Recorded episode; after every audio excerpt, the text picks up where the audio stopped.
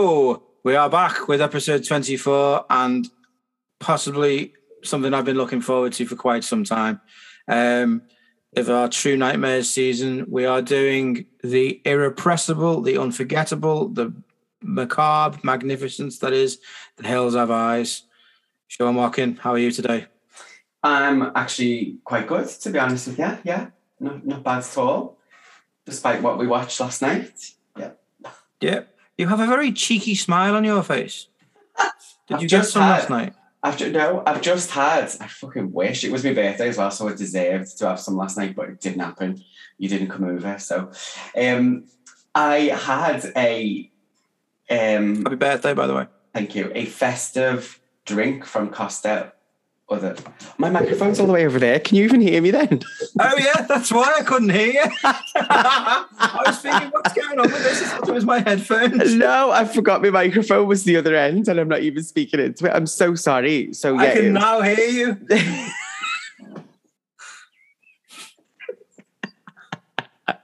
so I had a Oh. festive drink from Costa. Apparently, it was supposed to be the big purple one from from the quality did get some. from the quality street from the quality streets collection, but it wasn't. It was just coffee with a bit of syrup in it. Shut up. That's what Costa do. That's what they. Um, Did you know that some- Costa don't do decaf coffee? Oh, I don't give a flying fig leaf. Yeah, I- well, when when you've got to drink decaf because of your migraines, it's like Just I don't was- drink coffee. Drink gin. That's Yeah. why I'm always so happy. no, because then I'll be bladdered. That's why I'm always so happy. Well, I'm not anymore because I've given it up for a bit. I can't I'm going to get back to it soon now. but yeah, that is just a taste of the controversy which is going to be unfurled on you today, dear dear listener. Because, as I've said, we are. I mean, this film does not require an introduction other than the one I'm doing right now. Um, we're going to leap straight into it because it's it's not a podcast today; it's a celebration. So, um, I, I, honestly, I, I have a lot to say about this film, and oh, joy, unabashed joy in my heart today, filled with Christmas freakish cheer. Okay, we're going to get straight into it. 1977, um, a little known director called Wes Craven. Don't know, Yes, never heard of him. Wes. I don't know what he's don't know, don't know what he's up to now. Well, I know what he's up to now. Well, he's um, six feet. um, he'd made he'd made a film, a very very nasty little piece of work called uh, "The Last House on the Left." I don't know if you've seen it. John, It's that is very a very brutal film, except for one little very- scene where the policemen are- like riding around in the car and it has that stupid music. That was in Yeah, the he does that, director's cut, I think. Yeah, he does that, doesn't he? yeah. It was Yeah. almost like it was almost like Carry On. It was it was really weird, really bizarre. Anyway, Yeah, he does have these. He did have these weird ways, Wes Craven, but it kind of served him well. I'm not going to lie. What happened to him? Um, and he, I think he, he he had a bit of an epiphany with it because if you're a horror director, you want to shock people. Mm. And this film, I think he took it seriously as he was making it. This film shocked people and got fingers pointing at him. It got eyes on him. It got attention, and he was like, "Yeah, this works. This is." Um, so you could call it macabre PR if you want. Mm. it was like can- you know when people give the business cards out. This Yes, is Wes Craven's fantastic. business card. fantastic. However, I I think this was too close to, to home. I think he needed something else a little bit out there to show that he could. He wanted even more eyes on him, but that that was the, the last house on the left is even saying the name. It's, it's too it's it's too much. It's too it's too real. This, on the other hand, was fabulously out there. I know it's obviously it's based on a true story, which we'll get onto later, but the film itself is so. I had an epiphany watching this last night, Hmm. an absolute epiphany, and I've said to you before, we've been in the pub and you've shouted at me a lot for this, but I've never, and I love the man, but I've never given Wes Craven the credit he deserves. Oh, you idiot. His entire career, his entire existence, and his entire life made sense to me yesterday. He is a, a, as much a part of popular culture as anything, anything at all. The man, that man, who's that man you don't like who did the thing? John Carpenter. He calls himself the master of horror. Nah, there's only one, and his name's Wes. There is only one. I was I was watching it, and I only this is the this is the the, the best thing about doing this podcast with you, apart from get, getting to see your face every day. Um, no, that I go I get to go back and watch some of the films that I'd completely written off. This was one of them. Mm. I thought this is the first time I watched it before before I became film aware. I, I didn't give it any time of day. It was just a little video nasty that some idiot had made just to piss people off. And then I watched it again and I thought, this man is a genius. He knows exactly what he's doing with every single shot. And I'm not, and I'm not talking even the shots where the camera falls over and he falls over with some of the chase shots. He knows what he's doing with all of this.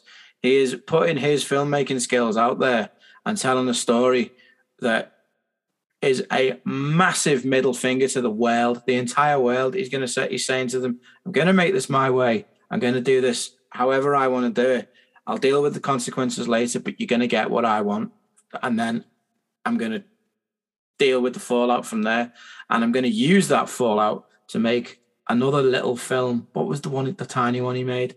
A Nightmare on Elm Street. I don't know what became of that. Like, um, it's all it's all part of a, of a what I hope and seeing growing up in Wes Craven's world. This was his plan all along it's it's I've talked about this so many times, and I didn't give one of the original like artists the credit he deserved, and I have to. Where's wherever you're not up there, let's face it. Where in wherever circle of hell that Satan has reserved for you with your corner suite, put some more bubbles in your bath, lad, because you are fucking god to me now. Um, but yeah, it it it. As I was watching it, this echo that Mark Kermode said, and you know what I'm like with Mark Kermode. I've got a shelf full of his books there. He's and I've met him as well. Good lad. Um, he once said, if you're an amateur filmmaker just starting out, what you want to make is a one camera, extremely low budget, violent slasher horror, and make it as infamous as you possibly can. That gets your name out there and it clicked. Mm. This this is the film he was talking about when he said that. Mm.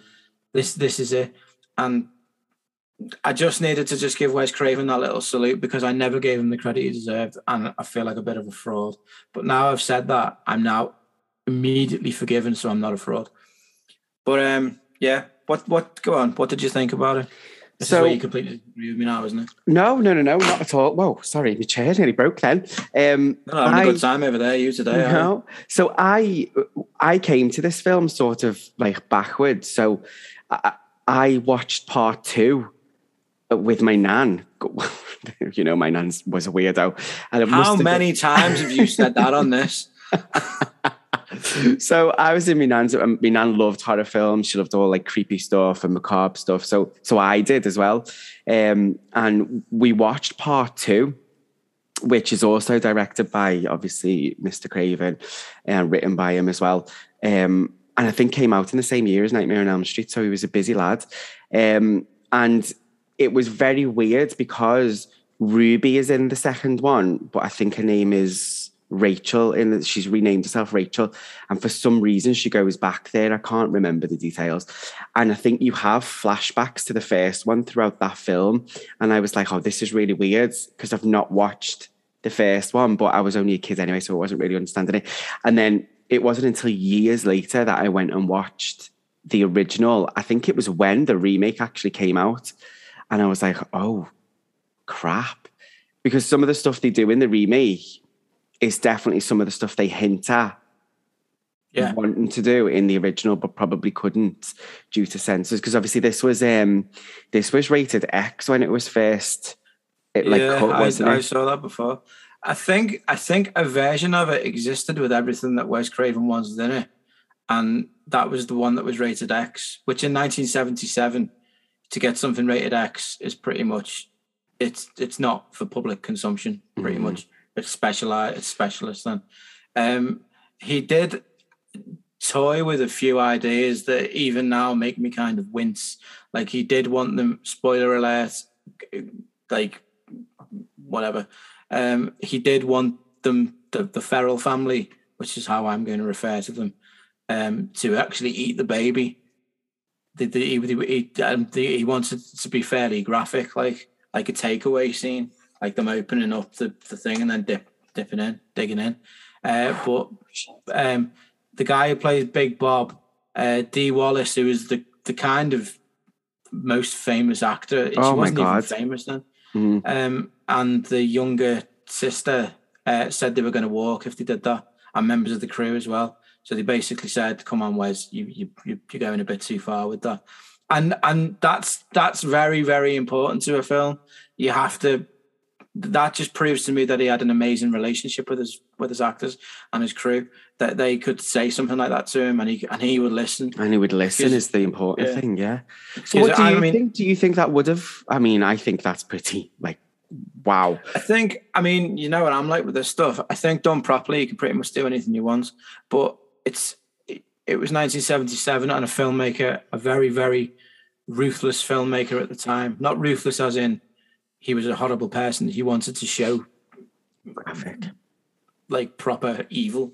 Mm. I think I don't know if it would have been done properly. Um, I, I mean, the amount of faith I've got in Wes Craven now, I, you'd have to say he did, but you just don't know. Yeah, Uh, especially I'm kind of glad budgets. they didn't. Kind of glad they didn't, um, because that would have made this film a complete video nasty, a real Yeah. video nasty, um, and it would. I don't think it would have it, it'd be as celebrated as it is today. You can have extreme films where that where that stuff happens. I have no problem with that stuff happening as long as it's Mm. done properly. You have to do it properly. None, not no exploitational stuff, nothing like that. It has to be. I don't, I don't mind a scene in a film where you're turning away, but it has to be done properly. Mm. Wes Craven is one of the people that can do that, but I'm kind of glad he didn't with this. But yeah, Mm. um,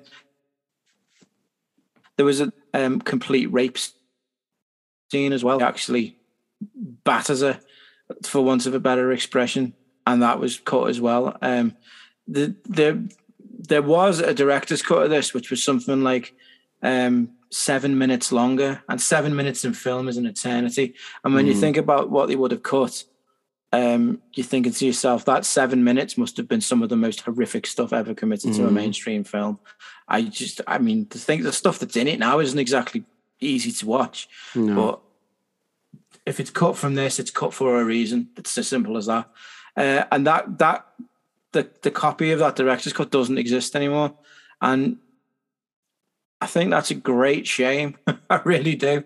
I don't I don't want it to be a, a theatrical release. I don't want it to be released, but just as a reference to see what this guy would have done. Now he's he's as celebrated as he is, and we can go back and see where he came from. As a study of Wes Craven, I would have loved to have seen that. I don't want it as a as a as a film though. I want it as a reference piece for Wes Craven. I want to put Mm. that in block capitals and underline it. It's not a film; it's a reference point. This is his film. I don't think for films of that age, I don't I don't feel like back in the day people kept stuff like that, you know, like cut stuff. I feel like I feel like that's probably gone. Like his the, the, bits that he he cut out are probably gone. Um like they just they just don't exist anymore because I don't believe that people kept anything like that anymore. I don't think they had the the, the foresight to think this this guy could be a huge thing and you know it's it's a shame to say but we could make money off the back of you know recutting this or showing this in a different way or whatever i don't think people thought like that i think now it's it's different and i think people will keep things more and it's like oh you know we could release that later down the line or whatever i just don't Yeah. think that happened back then Just, just, and um, and as we're talking about director's cuts, have I ever told you about the story of the director's cut of a film called The Passion of Joan of Arc from 1922? no Just very, very quickly digressing into a short story when this was all fields um, that I'm so good at. Um, they, they made it's a it's a effing masterpiece. This film, Carl Theodor Dreyer, 1922. I actually think it was 1926, but those four years won't really make a difference. And he's dead now. anyway, so it doesn't matter. um, they they cut it um, they had a, a theatrical version done, but the director's cut was lost, and it was lost for something like forty five years, Oh and it was found. It was found in a wardrobe in a mental health in a mental a lunatic. I can't say lunatic asylum, can I? But a, a, a men- That's what it would have been asylum- back then, though, isn't it? An asylum in Denmark, forty five years later. Oh my god, how weird! No explanation of how it happened. So check your asylums for the for the for the full copy of uh, The Hills of Eyes. You never know. That's one of my favorite stories ever. that I remember being told that by a guy in uni, uh, lecturer in uni called David Sofer, and I remember going cold as he told me it, and I just thought, okay, no, flipping heck.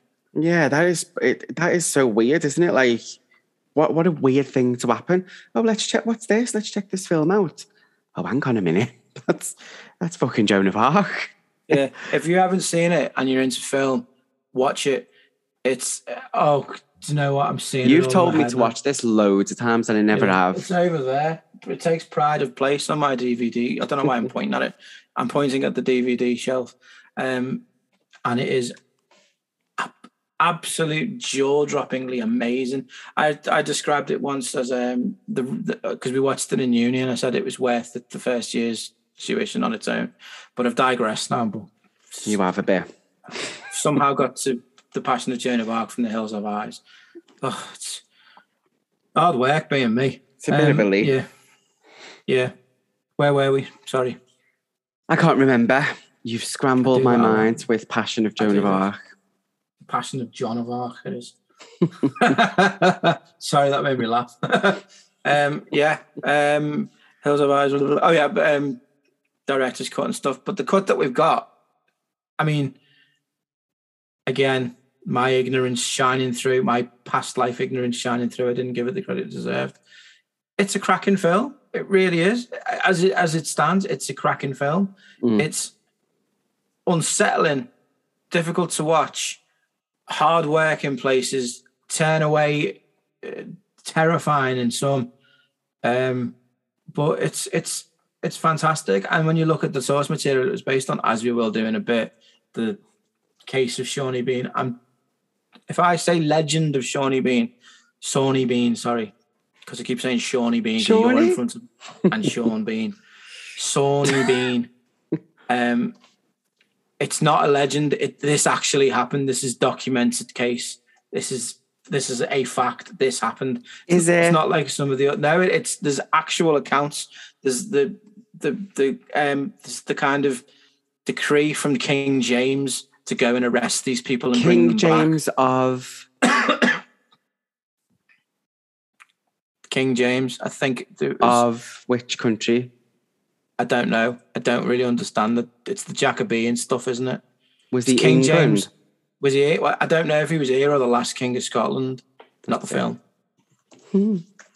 I don't know why that made me laugh. Need a, a king, one of whatever king it was, um, went out and decreed that they all they were, they were all arrested and brought back, and they were executed without trial. That's how mad they all were. But we'll get onto that later anyway. King um, James the First of England. Yeah, him. Uh, RJ.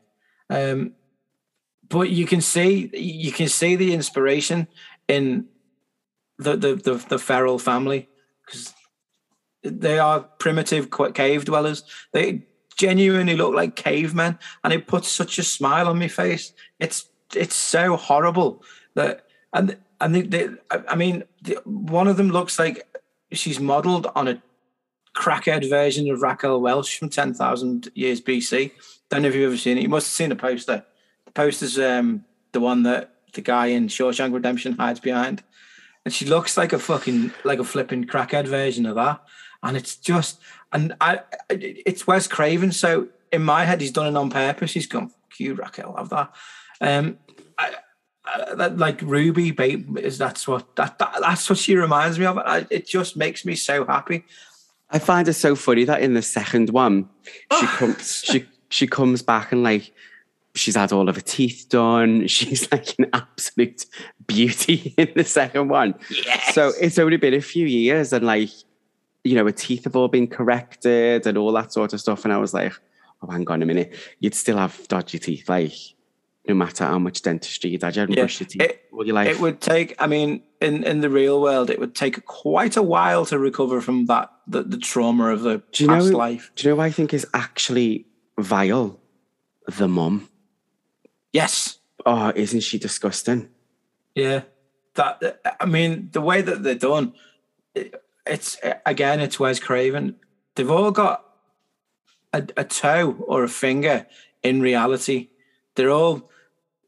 I mean, these aren't like they're not coming out of the cave getting beat out of the teeth with a bone or anything. These are these are people who are like you you can see elements of the real world in them, and that's hmm. what unsettles me even more. But at the same time, makes me smile. It's just he's just such a twat, Wes Craven. He's just so satirical and so Can I can I money. just can I just ask something? Sorry for interrupting. Yeah, because I don't remember this from the first time I watched it. It must have gone over my head, and I meant to rewind it and listen more carefully to what the old fellow was saying at the very very beginning. Um, God, what's his name? Is it Fred? Is it? Fred. Yeah. Um, yeah, Fred. So does he say that him and his wife had a child and that child was like basically evil and it like legged it, like ran away and that he started his own family and this is these people? Pretty much, yeah. But I don't know if it was his child. I'm not sure. He tells the story, but he's so like tongue in cheek over it. It's where he actually came from. I couldn't really make it out, but he was telling a story about a guy, basically telling the story of Sawney Bean. He, this guy legged it into the mountains. Instead of marrying someone, he stole a whore. And I love the way he just says stole stole a whore, and no one. And he's like, not even no one bats an eyelid. Like just because she's a lady of the night, it's like you know. uh, and, it, and, it, and it, like I will say that leads me on to this, and you said this yesterday. It has not aged well at all. It is 1977 forever with this film. Mm. It it genuinely is. It, it just whereas you've got um, a Nightmare on Elm Street, which is pretty much it's it's dated in its 80s, but it's timeless. Mm. This is of the age. It genuinely is. There's a there's a scene later on when he, when it, she's only supposed to be about 17, 18, the youngest the youngest daughter. Um, she goes through the one of the most horrific things ever happened to anyone, and her brother tells her to shut up because she's screaming so much. And I'm just like, oh my god, it is the 70s in there. Even back then, that's that's so. I mean, it's so wrong. I know they've got loads of other shit going on, but the the, the amount of kind of like disdain she gets for being traumatized is just shocking. It really is.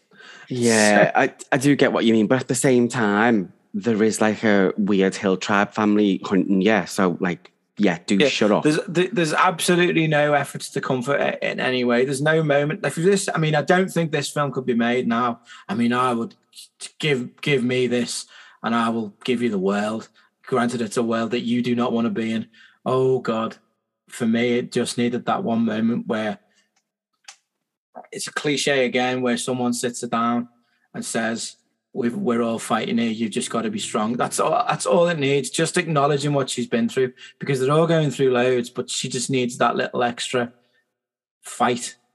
Yeah, she does, and that's yeah, that's Yeah. very seventies portrayal of of women, isn't it? Which I find really weird because when Wes goes to make Nightmare on Elm Street, he's, he's not about that. Like the woman is the strongest thing in the film. yeah. Um, so I find that He- really I mean, weird. he has he, he has got a Wes Craven does have a respect for women. I'm not saying he's a horrible bastard or anything. It's just the seventies, and it was just a very very um seventies film. I think I would I would have loved to have say, said to him, right, go and remake this. You go and remake this. I reckon you would have had a completely different film. I reckon the women would have had a front seat in it. Was he not involved in the remake? He produced it, but that was produce it? basically just to cash a check. Yeah, I get Literally, that. yeah. Or to say he And, was um, involved. Yeah. Yeah. US, but they must have paid him a lot for that because I don't think he really wanted to be involved. So, but he does like money. So, but he Hmm. did like money. But he, I why are you down there, Wes? That's why you're down there. he wanted to be involved in the Nightmare on Elm Street remake, but they didn't even contact him, did they? Which is He had an, um, massive a, shame. a producer credit though, didn't he? I don't think so. I don't think he was involved at all because I remember reading interviews where he was like, I, I didn't even get asked about it. I didn't ask, get asked to consult or or anything. Well, he must have known something when someone drove a truck full of money up to his house. Well, yeah, he he probably he- got like checks after, but I don't think he, he wasn't asked about it, is what I'm saying. I think it was announced and he knew it was happening, but nobody said to him, Do you want to be involved? Do you want to consult? Do you Oh, want to produce? That's that's painful, that because that's his. I mean, the fact that Wes Craven didn't own Nightmare on Elm Street because that heartbreaking. That Mm, it is. it's it, that's this is where this is where the film the industry bit of the film industry really gets to me like these these people they these are these things are a gift and you no one owns them well we the fans own them Definitely. they they they the creator does uh, leaves a very very sour taste in my mouth so much so that i can't actually form words It, mu- it must have done for Wes as well. Like I would be livid if they did that to me. I'd probably be a bit more vocal as well about that's how, not like you how livid I would be. To be honest with you, funny. But yeah, um, I, d- I gave you this comparison yesterday, um, like a one line comparison. This this this film to me is like because I'm you know I'm in a bit of a black metal mood. Mm. Um, for people who don't know what black metal is, it's that it's a basically an fu to, to the music industry. It's a very extreme brand of heavy metal that doesn't work on production or anything like that. It's almost unlistenable, and it's an fu to the polished mainstream media. It's all satanic and just wonderful. Um, and it's it's it's for me, it's its sole uh, purpose is to create controversy, piss people off, ruffle feathers, and be an extended middle finger to what's going on in the world. And this film is that, Mm. but a film version. This in 1977, as as as as the mainstream film it became. I mean, if you think the last house on the left was too close to the bone, that wasn't a film to me. It was, it's it's it, it's a really uncomfortable hour and a half of un, complete discomfort. This is a film. It's a real film, and it it must to be alive in 1977 and have this come along. I would have loved to have been there. Apart from the fact I really hate the 70s, so I'd like to have just gone for the day that this came out and then come back here because I really don't like the 70s. Ju- just to be around when I mean I I think this this film is where it really started for Wes Craven. Mm. I think this is this is this is his his moment where he's going. I have arrived. I'm not going anywhere. I will do what I want, and I will do it my way. To an to an extent, I'll, I'll push the boundary to whatever's tasteful and okay and acceptable, and even then, I'll push it a little bit further, and then I'll go and change the world by making some film about some caretaker who gets banned. Um, I loved it. This uh, The Hills of Eyes. I loved it with a a passion that hadn't hasn't been around for a while. You said something to me a few weeks ago or a few a while ago, Mm. um, and it stuck with me. And I've texted you about it, and it's it's really stuck with me. And you you said that people can't make films anymore. TV, oh, Mm. there is we are the golden age of TV, Mm. We really are. but they can't make films anymore. Marvel has a lot to do with that. About ninety percent of our listenership has just gone like that. But unfortunately, it's true. Uh, and the way that that's going, that may actually kill the film industry. After what I witnessed the other day on Disney Plus, what was the film I watched called? I don't even remember what it was called. Something Oh, the about- rings, the rings one, Shang Yeah. Tsung and the infamy rings or something. Um, yeah, don't even don't even remember. It is just getting ridiculous. There is no creativity there. Like you're not you're not actually coming up with anything original. You are borrowing from source text that has been around for decades. Which, yeah, a lot of not even doing a good job of it. But exactly. And everything, every single thing is CGI. So all I can think in the back of my mind is, what is it you are directing? Yeah. What are you directing? Because you're not actually doing anything. You're sitting around with a bunch of other nerds in front of a computer going, yeah, that looks cool. No, you're not directing anything. You've got a few live shots. And the rest is all like Yeah. studio effects and all. Just fuck off. If you want, Sorry you to want, swear. If you want a lesson in filmmaking, watch this. If you're an amateur filmmaker that wants to go out and do something, watch this. If you want to learn from a flipping master of cinema, watch this. This is how you do it. This film, this entire film, and it is a film, it's a real film. It's not a CGI blockbuster twat from Marvel. It's a real film made by someone who wants to tell a story, and it is a story. Granted, it's an unsettling story, but it is a fucking good story. Um, watch this film. This is it. This was probably made for the for less than the amount of money that they paid ten extras in any Marvel film. Mm, probably. Oh, do you know what? Even one extra in a Marvel film. That's what we're what we were dealing with here. And if someone said to me, "Come and watch some Marvel films with me," or "Come and watch The Hills Have Eyes," I know what I'm picking every time. Yeah. Granted, I'll talk all the way through it and say, "Watch this bit, watch this bit." camera here. I also think the thing about Marvel is not just that it's not very good acting, it's not very good storytelling, the script is awful, it's not very well put together. I also think the fact that it monopolizes the box office really makes me angry because no other film can get can catch its breath. They're dying out before they've even drew breath, and it's absolutely disgusting. And they need to stop. Just fucking stop. Someone make a decision and say no, no more. Put it all on Disney Plus. Put it all on Disney Plus because everybody else is sick to death.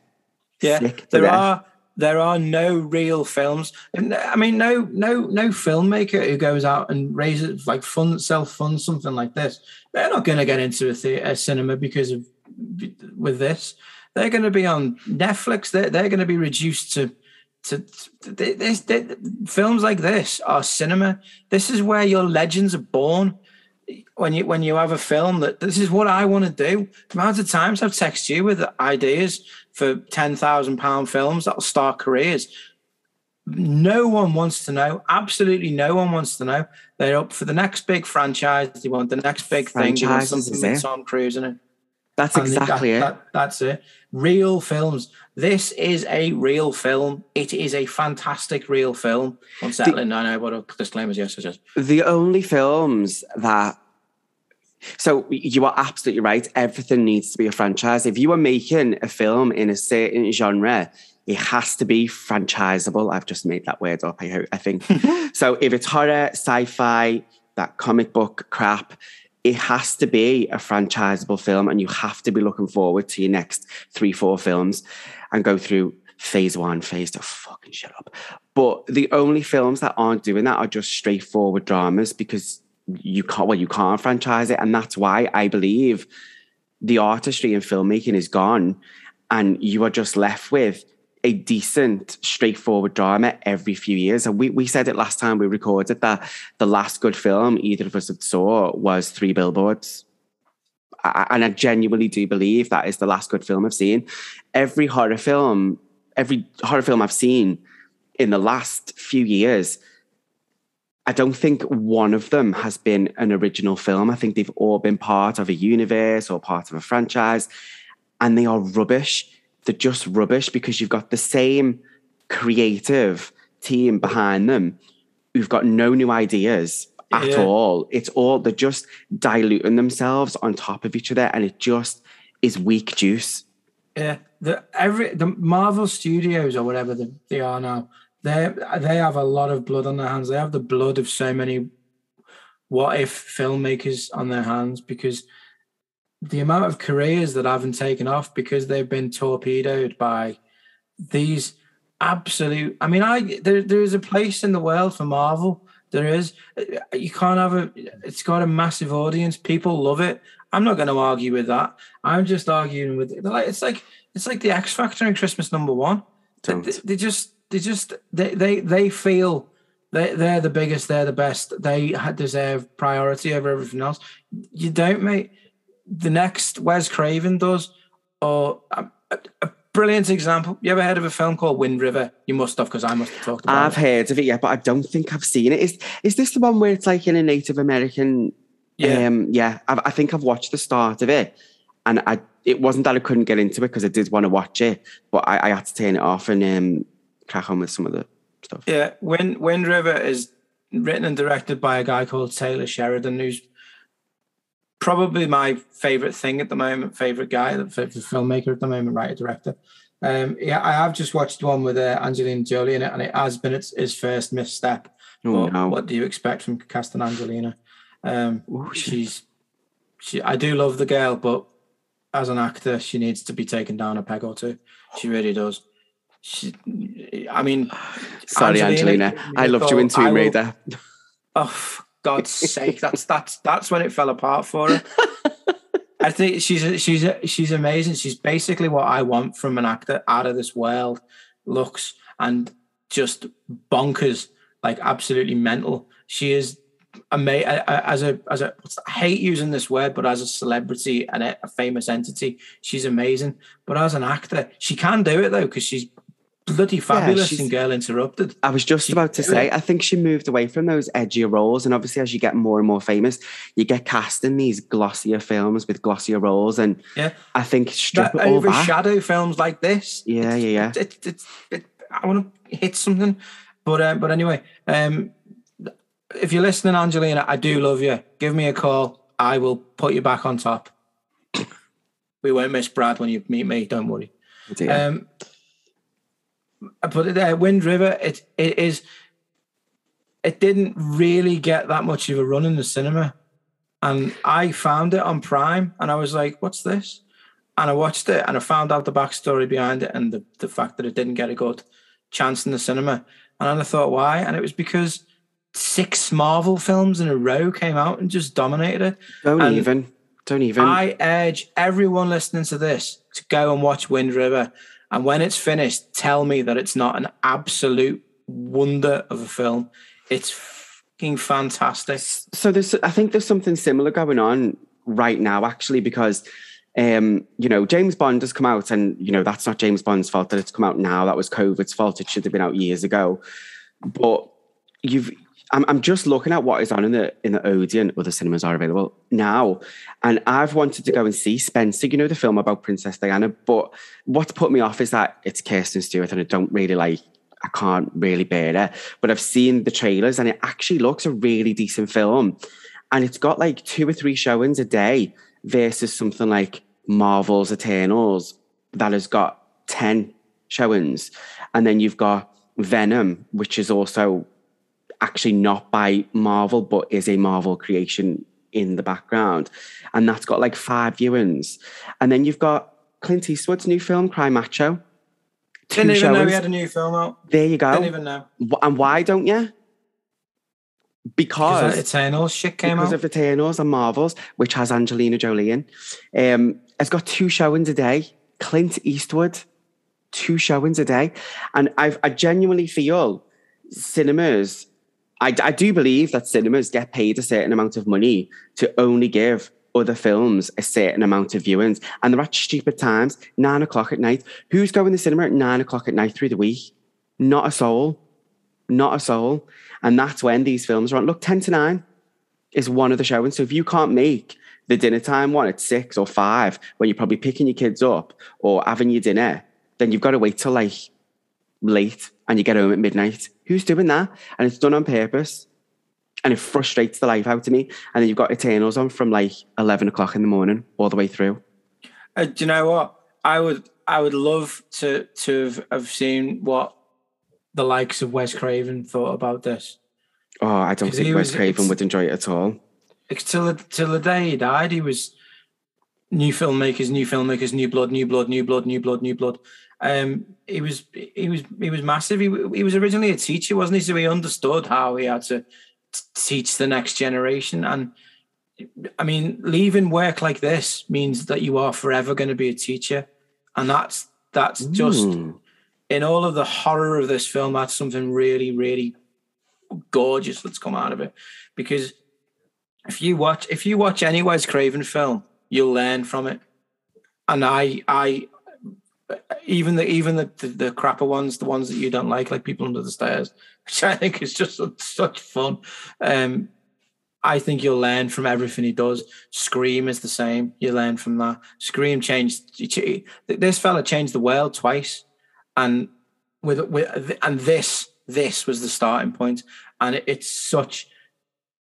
It's that's what makes me happiest about it. It's it's a it's a film made Mm. by a filmmaker, not a company, not a. There's no lunch boxes coming out with this. There's no pajamas. There's no merchandise sold separately or kin, and there's no. Granted, it has a sequel, but that I do believe that was contractual because I've seen bits of it, and there's about 15 seconds of new footage in it. It's just he's, Yeah, he's gone. He's, he's gone. He's gone up to him and gone. Can we have the sequel now? And he's gone. Oh shit! crap. Most of this is flashback, but it's Yeah, he's got his dog to write it and gone. Yeah, just give us a check, Um, I've got. It. I'm making this. This. I'm just changing the world right now. So busy. Can Um, I just say, Beast was the absolute hero of this film.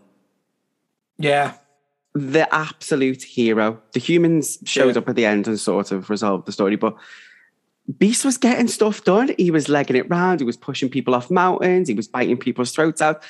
Absolute hero. I love him. the way that those scenes were done as well. God, I'm. I'm honestly. I, I, I am in a filmmaker's wet dream right now. I really am because every scene that was that they did, it was done. This was done on less less money than we spend on our meal deals from Tesco, mate. These that's how much money went into each of these scenes, and the way that they're done, it's it's real filmmaking. It's going how it, it, you can see that the question that they've asked themselves is how do we get this to look real, and then you can see them sol- like solving all the problems with each shot. And I loved it. I loved it. It was a, it's a manual. It's a it's a filmmaking manual, and but at the same time wildly entertaining and incredibly out there. But um, I, I- loved it. I absolutely loved it. I love everything about it, and I love that Wes Craven is a, a lesson to faceless, nameless suits that won't listen to him. But he is there, and even now he's still that black metal fuck you to them. And one day they'll listen when when they've made enough money and they've exploited these comic books for as much as as long as they can. I shouldn't say exploit, exploit's the wrong word because people do love them. And if you love Marvel, that's fine. I don't care. You go what go for you. But give everyone else a fair shot. If you get for every Marvel film you go and see, go and see something by an up and coming director. Yes. Robert Eggers, C2. go on. Take take the responsibility. Yes, C2, take the responsibility and say, Marvel, I love you, but you are not looking after everyone else. No, Stop they, being they genuinely don't care. How many platforms do you need? Like, you're monopolizing the box office. You've got your own streaming service through Disney where you're putting new content, new TV shows, which is great because other people are doing the same things and you're getting some quality stuff out there, like The Mandalorian. I've recently watched Oh, that and loved fantastic. it. fantastic. I do not believe for a second that any of the Marvel stuff is top quality stuff. It is you you get your audience and your money based on your name alone, and that is it. You don't put any additional work into it because I've seen some of the Marvel stuff and it is absolutely atrocious. Like it's really bad. And I don't mind some of the comic book stuff, like some of the DC stuff. I actually kind of like, but I I mean, it's not great. It is absolutely Yeah. not great. And Marvel is awful. I've liked a fair bit. I've, I've I've enjoyed a fair bit. I believe Infinity War was a, a massive high point. Um, if if my mate Mike is listening to this, um, he's about to sigh because I believe Endgame was a low point. To end uh, an era on that, while filmmakers, the next ge- generation of filmmakers are struggling, is a massive kick in the bollocks for me. It's just, and ever since Endgame, it's been sporadic at best. It's been overly saturated. It's been weak. It's been woke. It's been pandering to political correctness. And I'm not going to say political correctness gone mad. It's not. It's just fucking boring. Mm. You you can't have a bad bad guy anymore. You you, you have you have a friend of mine, Matt, once once described a film called Black Book. It won an Oscar. Viggo Mortensen and the guy from Moonlight, I think it was. Very good film, but he called it family friendly racism.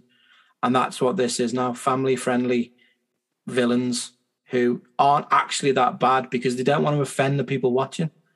You have to be offended for this stuff to work. A villain is a villain because he's a bad, bad man or woman. Like somebody said to me the other day in um, Thor Ragnarok, um, Thor actually holds back punching his sister like more than once visibly because he doesn't want to hit a girl. This woman is the goddess of death. She's a So all smacker. powerful. Yeah, she's an all powerful, murderous, glorious. I don't want to say bitch, but she's a bitch. She's played amazingly by Cate Blanchett. I fancy the I-. I wonder So what Oh, a Wes, hot in her. a Wes Craven Marvel film would, would look like. I, w- I wonder what a real filmmaker making Oh. a Marvel film would look like because we're not getting the chance because Marvel are killing all of the real filmmakers. I'm, do you know what? We're singling out Marvel too much. Uh, It's, it's not just Marvel, it's all of the big franchises. The, the, the, the main offender for me, as much as I've just been going on about Marvel, is Michael Bay with that Transformers shit and the To be fair, there hasn't been a- shit. There hasn't been a Transformer film for ages. That's think because they've finally gone on to the fact that they're all they've realised. yeah. Yeah. It I only took eight films.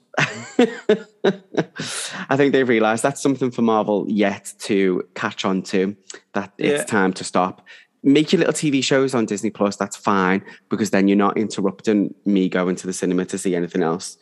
Or trickle down some of your billions to grassroots filmmaking. It's the same. It's like football, Premier League. One player earns a million pound a week. Yeah, but John, if they if they did that, it would be like we're trickling down this money, but here's your conditions. It has to be this, this, this, this, this, and this. It has to meet this criteria. You, you're already taking the the um, creativity out of it. You cannot make a film like Hills Have Eyes anymore because it's too graphic. You're dealing with well, there's a guy in it who's obviously got a a condition, um, Pluto, Michael Berryman. Um, so he probably wouldn't be cast in a, a villainous role anymore because you know that's that's a bad thing. Why why have you got to have a disabled person who's a bad person? Why do you have to have well, why do you have to have a gay person who's a happy clappy person? I'm not a happy clappy person. That's the truth. Uh, Like why? Why do we have to be happy?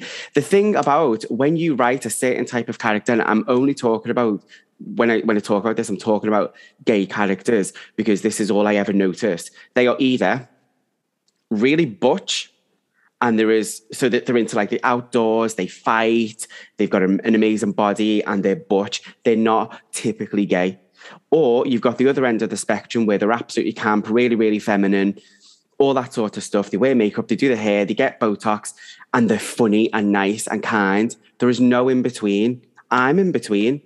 So where's my where's my representation? Because you can't figure it out that gay people are normal people. We can be masculine, we can be feminine. Like I speak, some my voice is quite high, it just is. But I also like going out and getting filthy, climbing up a mountain.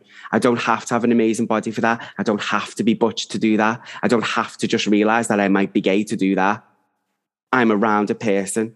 Show me the representation. And it's the same for disabled people. And we can all be villains because, in everybody's eyes, every single one of us is a villain in some way. So fuck off. Preach. Love it. Look, this is what he does from beyond the grave. Love him. I love him. I love Wes. I love But Wes. it, it, but I mean, there is a flip side to that. that but that this, this, these films are endangered species now, and they are not. They are because they, they just don't get made. You can't have a one-off horror film now. Like, look at The Conjuring. There's like nine films or something in that universe. Oh, it makes me sick. Why do you have to have a universe? Like, Bring a film out. We didn't call it a universe when Nightmare on Elm Street had its sequels. It just was the second one or the third one, part four, part five.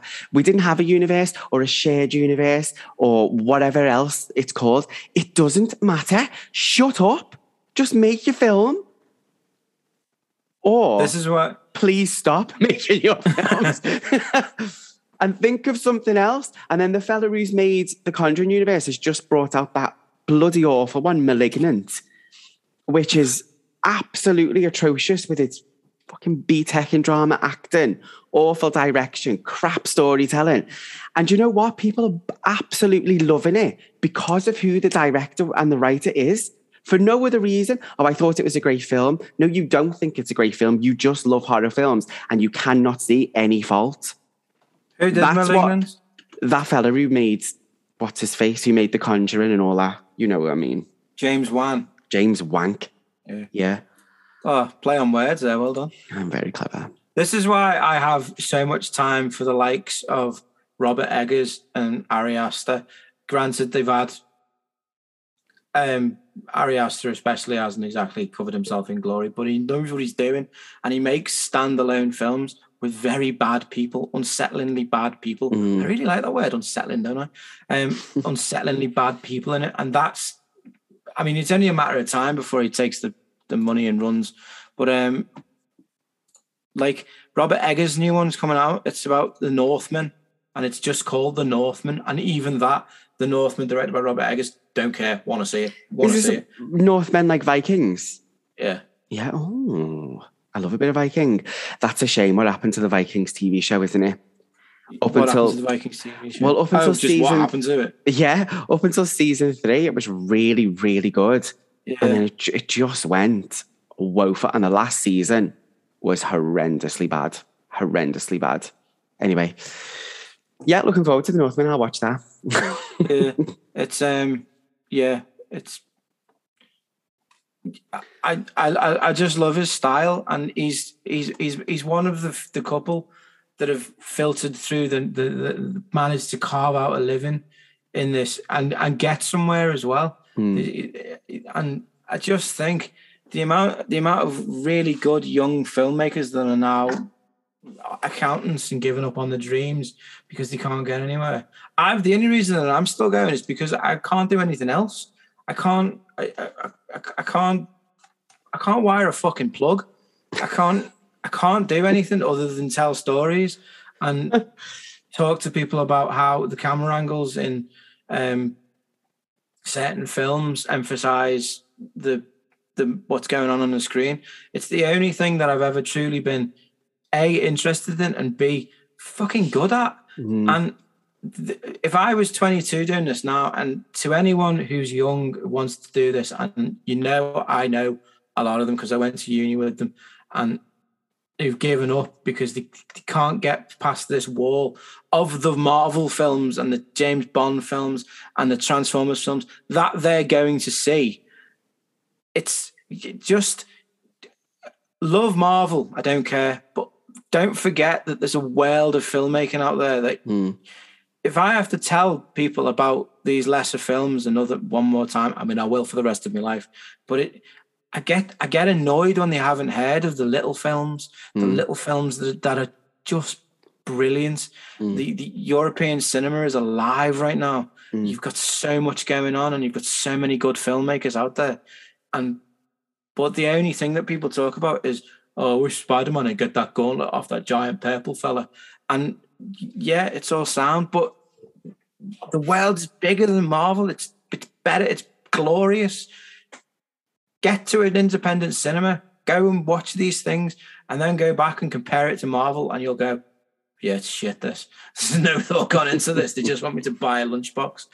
But yeah, and this is the beauty of the film films like The Hills Have Eyes and the time that it was created. Albeit that I hate the seventies, but anyway, you could go out and you could do these films and you could do what you wanted, and you would be you you had a much bigger chance to become a legend if you did it and that's just so rare these days and Mm. it's frustrating and i mean i won't ever give up me personally i'm not i'm never going to give up because I, I I mean I text you all the time when I'm reading through my own stuff, and I'm just I always say to you, and this is going to sound very arrogant, and I do apologize. It does. It always sounds arrogant. Yeah. And I just go, I'm fucking dead good at this because I'm reading. I cried the other day reading my own script. Jesus, John. I was like, do you know what? I I I have LJ. I have you. I have the people around me to thank for this. Look, I'm I'm accepting my Oscar already. I haven't even won it yet. But this, but I, all all I want is a chance, just one chance. I think if either of us get that, I think we'll take it. I really do. We, hmm. I don't know if we'll get right to the top, but we'll definitely take it.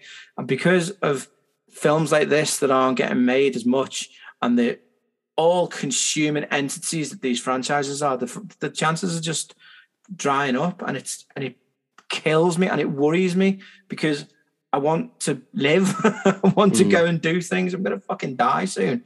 I, I want to live. Um, but yeah, yeah. This has just got a bit political. it has. It's all got a bit nuts. We Like haven't we've even talked- talked about Sawney yet. Uh, yeah, well, let's move on to the true story. So you, let's go. Tell me all about Sawney Bean. Uh, well, he was born in Kirby. No, do you know what? Wait, right. Um, he was a guy who got married. He didn't steal a whore because even in 1775 they knew that was a bit naughty. Uh, he actually married this uh, a, a girl, and they said we want to go and live in the mountains deliberately. Mhm. Um, so they travelled off to the mountains with their meager possessions, uh, and they found a cave to live in on the uh, the southwest coast of Scotland, Ayrshire. Interesting story coming up about that in a minute. Mhm. Um, and they moved into these caves, complex system of caves, which was just if they'd have built it themselves, I don't think they would have got a better shelter than that. Um, and they he made the career opportunity, the career minded decision that he was going to support his new family, his new wife, by robbing people Mm. um, across. Uh, I, it describes it as where is it? Um, his intention was to come a, become a bandit and ambush travelers on the narrow, winding roads connecting the villages of the area. Mm. Um, good idea. I, I don't think it'd get very far in Dragon's Den. This career idea, but go and do it. So he went and did it, and he proved very lucrative until people started to say, "There's a bandit in them there hills." So he's like, "Shit, how do I do this?" So he decides, "I know, I'll kill them all." so it, it developed into that. He'd rob them, kill them, take the bodies back to the cave where him and his wife would dismember them. It's a family business. This it's all good Mm. uh, dismember them, throw them in the sea, feed them to the pigs, whatever. Um, and it doesn't actually say the reason why this happened, but you can only imagine it's 1775. They must have been freezing, starving, whatever. Uh, they took it upon themselves to eat one of them. Uh, and then, as most really bad ideas go, it got out of hand and they became fully fledged cannibals. And it stopped being robbing people, it was kidnapping people, keeping them alive to eat them from then on. Um, Delightful. which is which is a lovely idea. If you ever get a dinner invitation, just don't go. Yeah, Um, definitely not.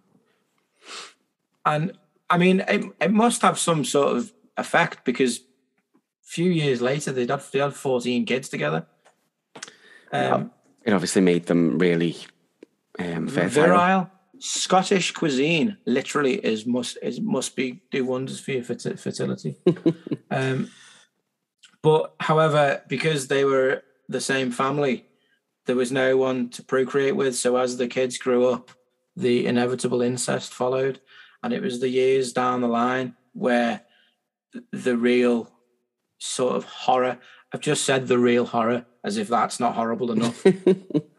Like it really started to become the thing of of genuine hor- horrificness uh, when they started kids started to be born with deformations and um, complex issues we'll say um, and so on and so forth. And then this family of 14 became a family of about 30 but 50% of them were broken individuals shall we say. Hmm and that was when it became a horror a horror story a true horror story.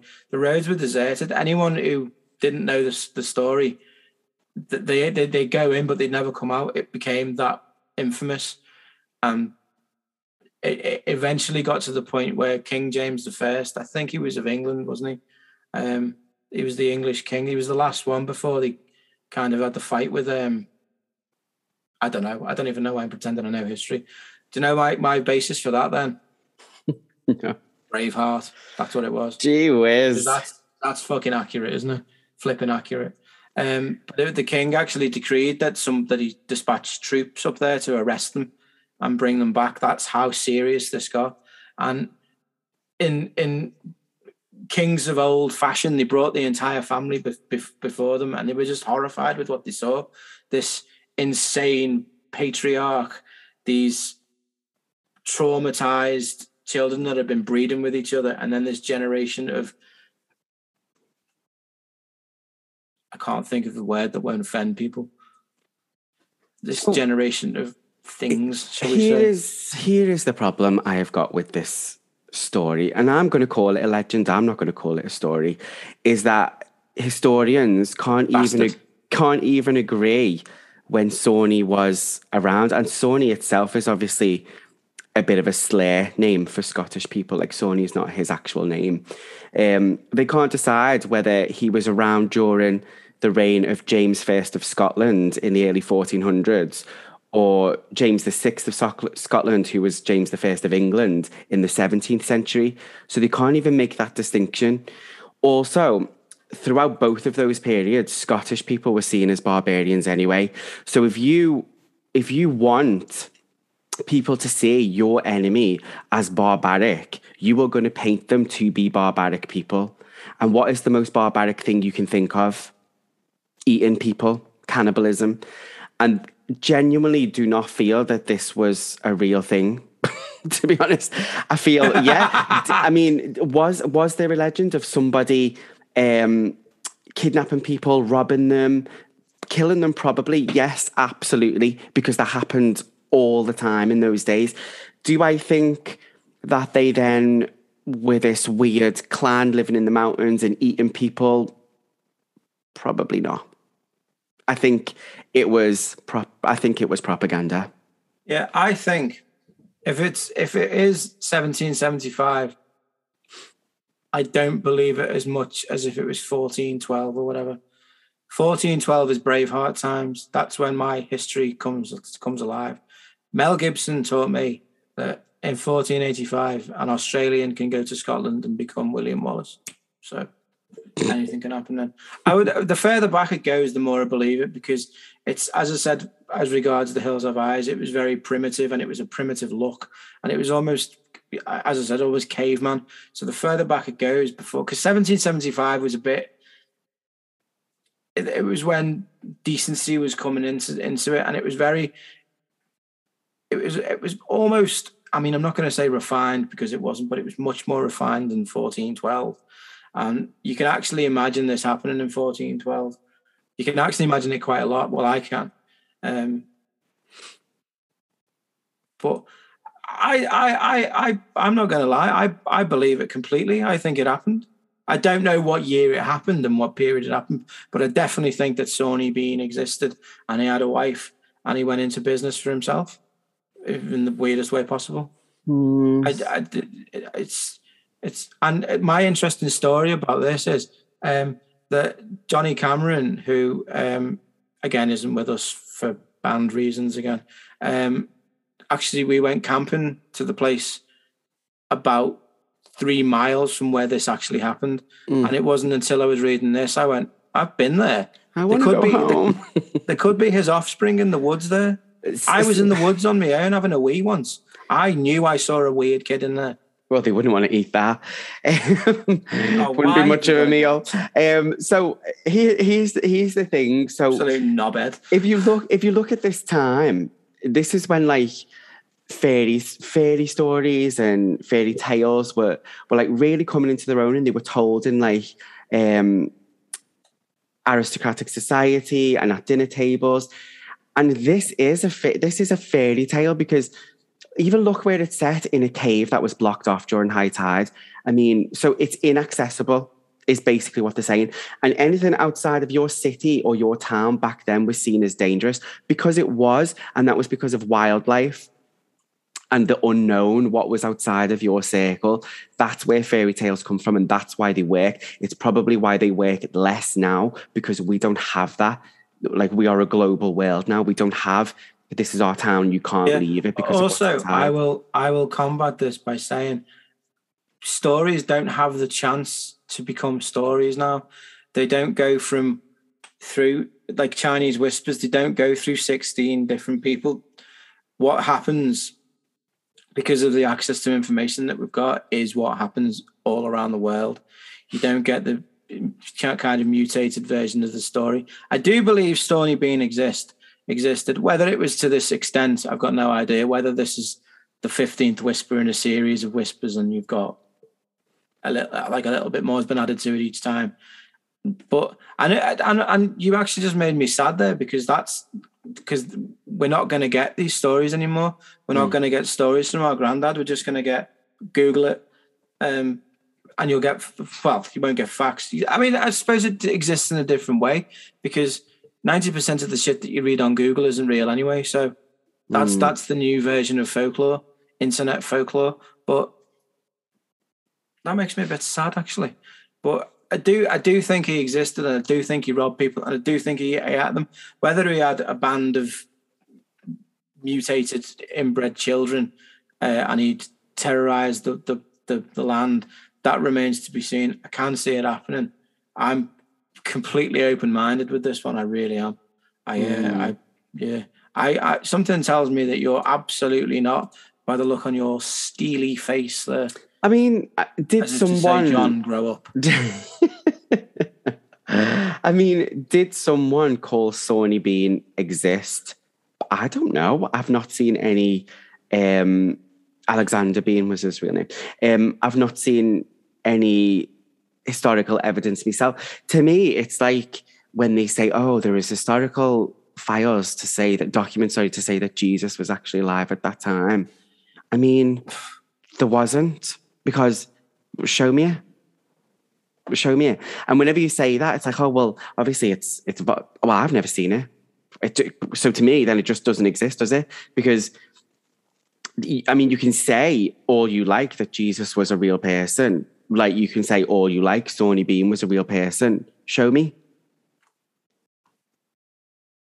Ha- Uh, yeah. Show me. There's no pictures, is there? no, there's nothing. There's no like, oh, There's here's no Sawney portraits Beans. or anything. Here's Sawney Beans. Um, I mean, you probably would have eaten the artist. was- but um, there's no like, d- there's no online. There is no document to say. Like, it's easy to scan something or take a photograph of something. Don't give me that bullshit. You can do it. So there's nothing like that. Oh, he was a real person. No, you were saying he's a real person because now it's a tourist attraction. Yeah, he's actually in the uh, the Edinburgh Dungeons. I remember going there with, Is he? with my ex. No, he's not. Obviously, that, right. I have to just describe the So look that what's Sean just gave me. Then that's not okay. that. I I have two degrees. You know, don't look at me like that. well, I have two degrees too, so I will. What? So what? Oh, that was such a judgy look. But no, what he- of him is in the Edinburgh? I was going to say jungle museum. it's just it is i mean it is a very kind of fantastic version of the legend and he actually jumped off the stage and and um because you're not allowed to touch people in there are you? But he actually touched my at the time girlfriend and i didn't know what to do because this man who was a cannibal was like had his arms around me you loved it. and i was i was just like this is a strange feeling. And she looked at me as if to say what do I do? And i just went "Oh, i don't know. That would have been a very different type of eating her out. oh why have you got to go there? Anyway, so yeah, that's my review of Alexander Sawney Bean, fake character. I love the way you believe all the shit ones and the one I actually like you don't. And uh, if you if you sum it up like this, I can I can debunk this straight away, which will make no one believe it. Mr. Bean was a Scottish cannibal. So now that's just debunked everything. You're an idiot. I've just I've just had that my mouse thing has just been covering in the Sawney bit, and I just saw Bean, and then I thought of Mr. Bean, and then I thought of the Mr. Bean, and then I went, oh crap, ruined that for myself. I just it's a shame because I, I would I would like to believe stuff like this, but then I probably believe the Loch Ness monster more than I believe this, and I actually don't believe in the Loch Ness monster. you believe in anything? I, do you know what I used to? I used to be so into anything that was, you know, supernatural or weird or like like stuff like this, but. I, I just, there's no evidence, so how can I believe it? But then I'm also quite a spiritual person where there is no genuine evidence of that, but I fully believe in that. Do, do you know what I mean? It's one of those. Yeah, if this a is a, historical thing that has been catalogued and documented, show me the documents then because I haven't seen a thing and I've done a lot of that's a good research into this. If the king, if the king had kind of decreed it, then where is the decree? Because Yeah. it would be kept. Because that's what he says is the law, and he has.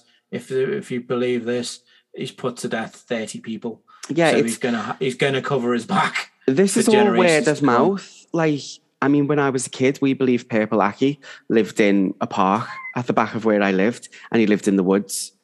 It's not true, is it? But everyone believed it. Do you know what I mean? It's the same thing.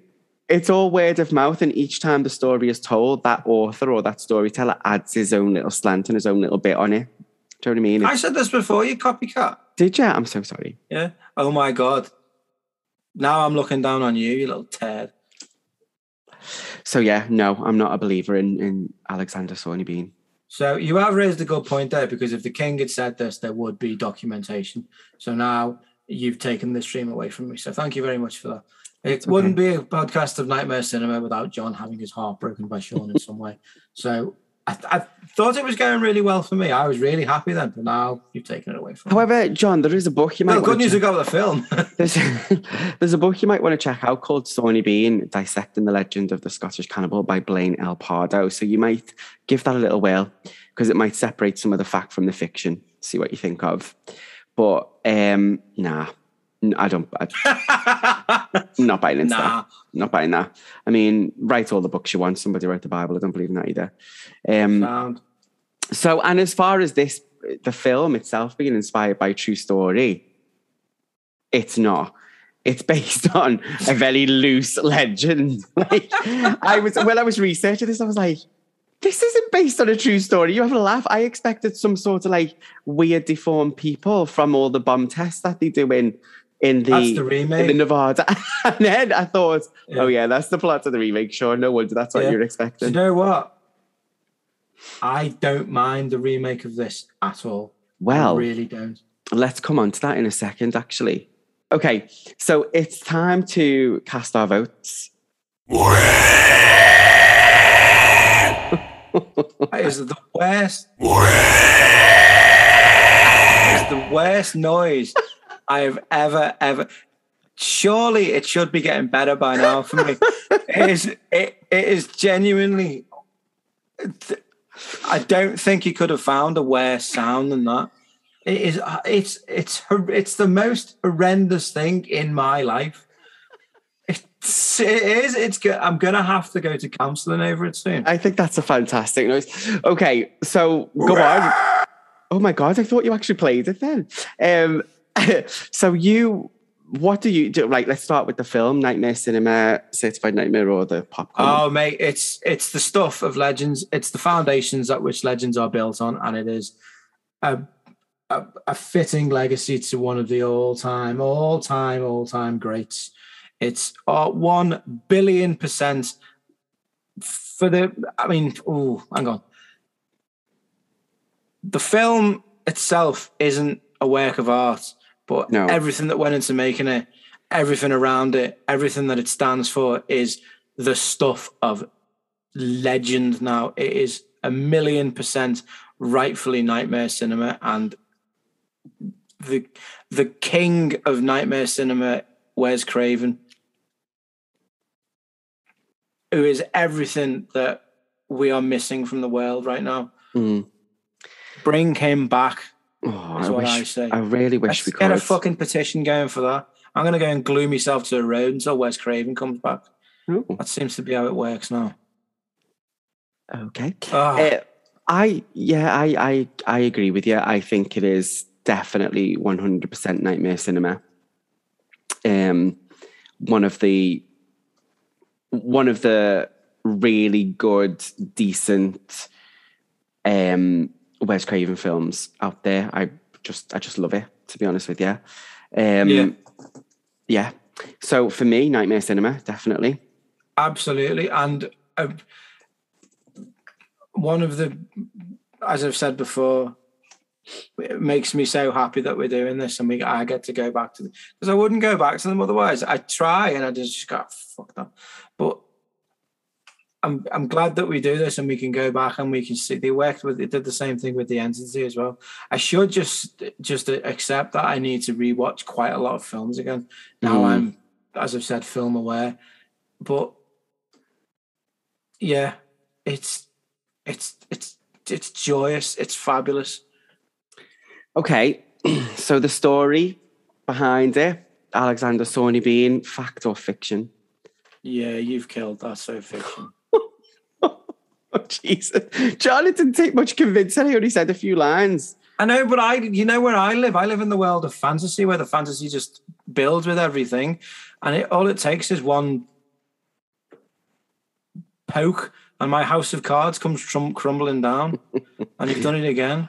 Oh, but I don't care because uh, I'm this this this is all about the film and it's all about Wes Craven. This fuck I mean, Sawney. the, the true story or apparent true story i don't know. Maybe there was someone called Sawney bean. Maybe he did kill a few travelers. Like so what? It was back in the day. Everyone did it. Do you know what i mean? But I, I, I, it, it's just become a legend of itself which is there's no problem with that. But don't tell me it's a true story because I, I just don't believe in that. Sorry. So for me mostly fiction. Based on a tiny little bit of fact. So like should we I, like I said, this belongs to Wes. This Yeah, it does. Absolutely. We love Wes. We should have probably done a Wes Craven season, you know. We can still do we that. We've only done yeah. two of his films, haven't we? So I think we should can- just we should just do one where we just talk about him. I just I I just felt like I've done him such a disservice. No, we haven't. We love him. We love him. Even his name is scary a little bit. So it's the Craven part, isn't it? So Yeah. let's talk about um what's going to come next. So first things first, let's address the elephant who is not in the room, Johnny Cameron. He, Johnny Cameron is is decided to leave us. He's going to be focusing more on his band, Seas of Neptune, who are really great. Um, so check them out Available on, on Apple and the other one. What's the other one? Spotify or anywhere else. Um, so on the Instagram, they're doing some really cool stuff at the moment. I think John Johnny's uploading like acoustic versions of so- their songs and other songs. So check them out. Seas of Neptune. Really sorry to see Johnny go, but you know he needs to focus on his first love, which is Seas of Neptune, and we we love love love them. So now that that's over with, so Can we talk about him now? He yeah, we can. We can. so, um, what's coming next is you, you might remember that we had a vote on our Instagram. We we had sort of like a battle. So over like four or five days, where you guys chose who was the winner of each round, and from that, the winner of the battle, the final battle, we were gonna use that as our next season. So we can announce that our next season is going to be about remakes.